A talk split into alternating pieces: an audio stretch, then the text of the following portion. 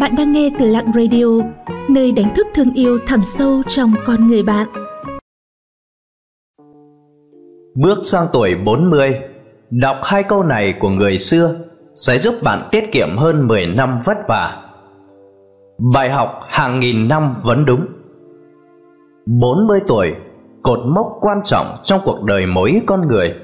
Ở độ tuổi này, bạn đã có kinh nghiệm sống phong phú, trí tuệ và tài thao lược đã đạt đến một trình độ nhất định. Nhưng bạn phải biết sử dụng chúng phù hợp để gặt hái được thành công. Không một ai có thể chống lại được quy luật của tạo hóa.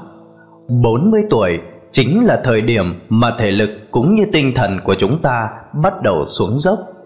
Vậy, cuộc sống của chúng ta nên tiếp tục như thế nào? Hai cây kim chỉ nam, cổ này của tổ tiên sẽ giúp bạn tiết kiệm được hơn 10 năm chật vật, đặc biệt đáng học hỏi cho mọi người hiện nay. Một, sử dụng sự khôn ngoan để đạt được lợi ích chính đáng, chứ không phải để su nịnh. Sử dụng trí tuệ như cầm con dao hai lưới, hại người, hại mình. Có người dùng trí khôn của mình hãm hại người khác để đạt được lợi ích. Tuy nhiên, điều này lại đồng thời làm tổn thương đến chính bản thân. Ngược lại, người sử dụng một cách khéo léo thì con dao trí tuệ này lại là một công cụ hữu ích để đạt được thành công. Do đó, cần phát huy sự tháo vát, khôn ngoan để nâng cao hiệu quả và thành công. Nhưng sử dụng những tính toán thông minh và su nịnh để lấy lòng người khác sẽ khiến bản thân gặp bất lợi. Bắc Ngụy Hiến Văn Đế là một hoàng đế nhà Minh trong lịch sử, nhưng bà nội của ông là Phùng Thái Hoàng hậu không ưa ông đến mức lên kế hoạch để phế chuyết cháu. Sau khi văn đế lớn lên, có người ngỏ ý muốn diệt trừ nhà họ Phùng để lấy lòng ông. Thấy vậy, hoàng đế Hiến Văn Đế rất tức giận trước ý đồ nịnh hót và sự gian xảo này nên đã giáng chức và trục xuất khỏi triều đình. Không những vậy, ông còn đặc biệt hoan nghênh những người dám đưa ra ý kiến liên quan đến chính trị và pháp luật của triều đình. Ông quan tâm đến những ý kiến có lợi cho triều đình ngay cả khi họ bác bỏ thể diện của hoàng đế.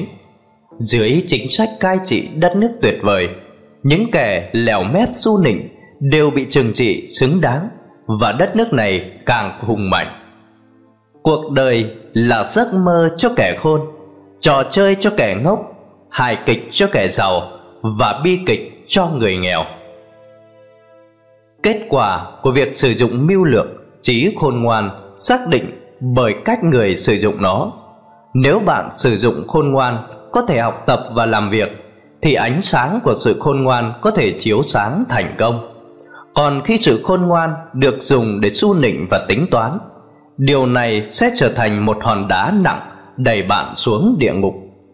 Vì vậy, nhà trường không chỉ nên dạy kiến thức mà còn nên rèn luyện tính cách mà để chúng ta sử dụng đúng hướng trí tuệ của mình và trở thành người khôn ngoan.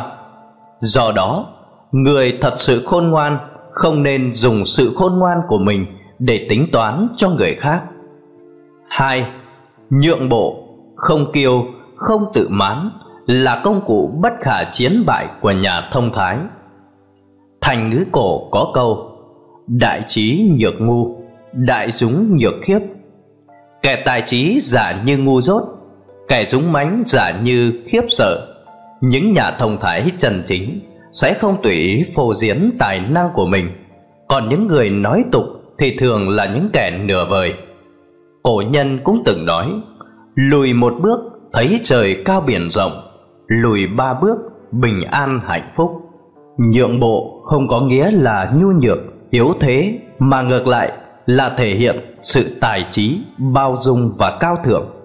Và người như vậy mới thật sự là người chiến thắng. Trong lịch sử trung quốc có rất nhiều bậc tài trí. Nhờ dựa vào sự nhược ngu, nhược khiếp mà thành tựu được sự nghiệp to lớn. Thời tam quốc, trên phương diện trị quốc, gia cát lượng được người đời đánh giá là người toàn năng. Đối với lưu bị mà nói văn phải nhờ đến gia cát lượng.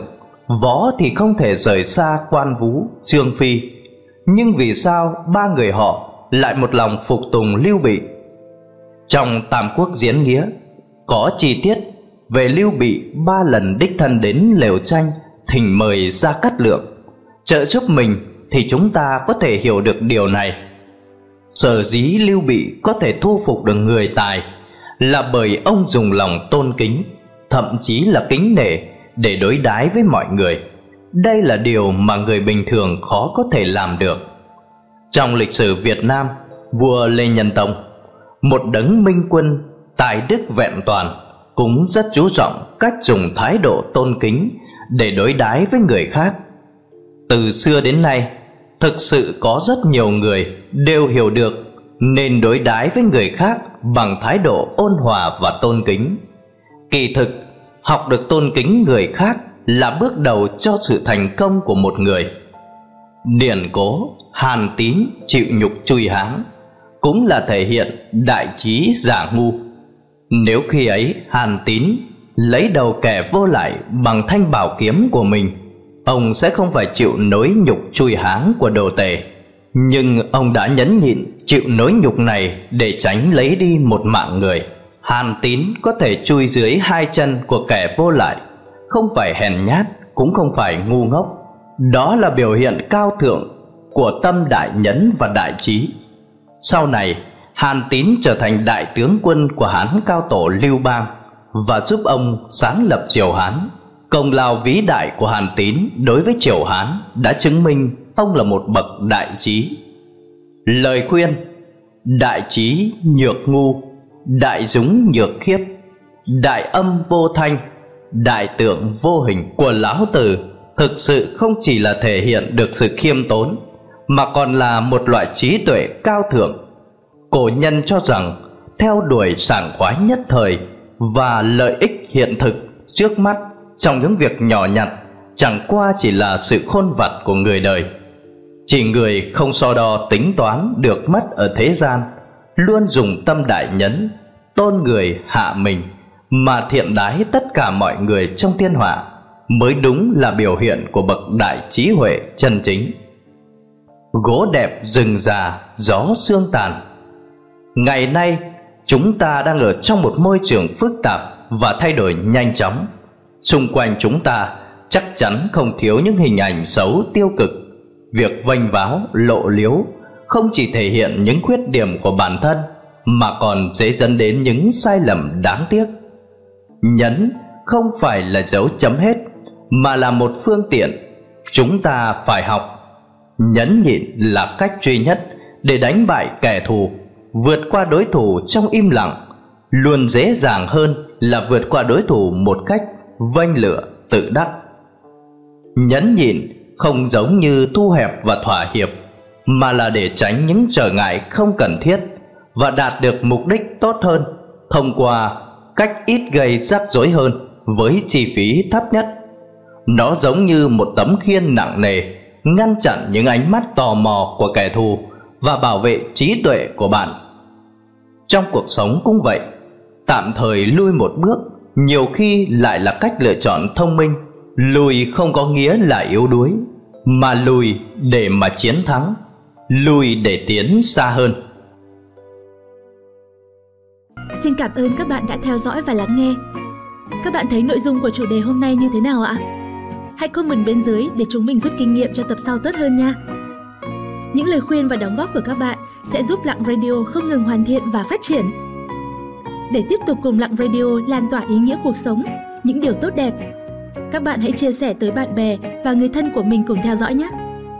Bạn cũng đừng quên đăng ký kênh và ấn vào hình quả chuông bên cạnh để nhận những thông báo cho bài viết tiếp theo. Xin chào và hẹn gặp lại!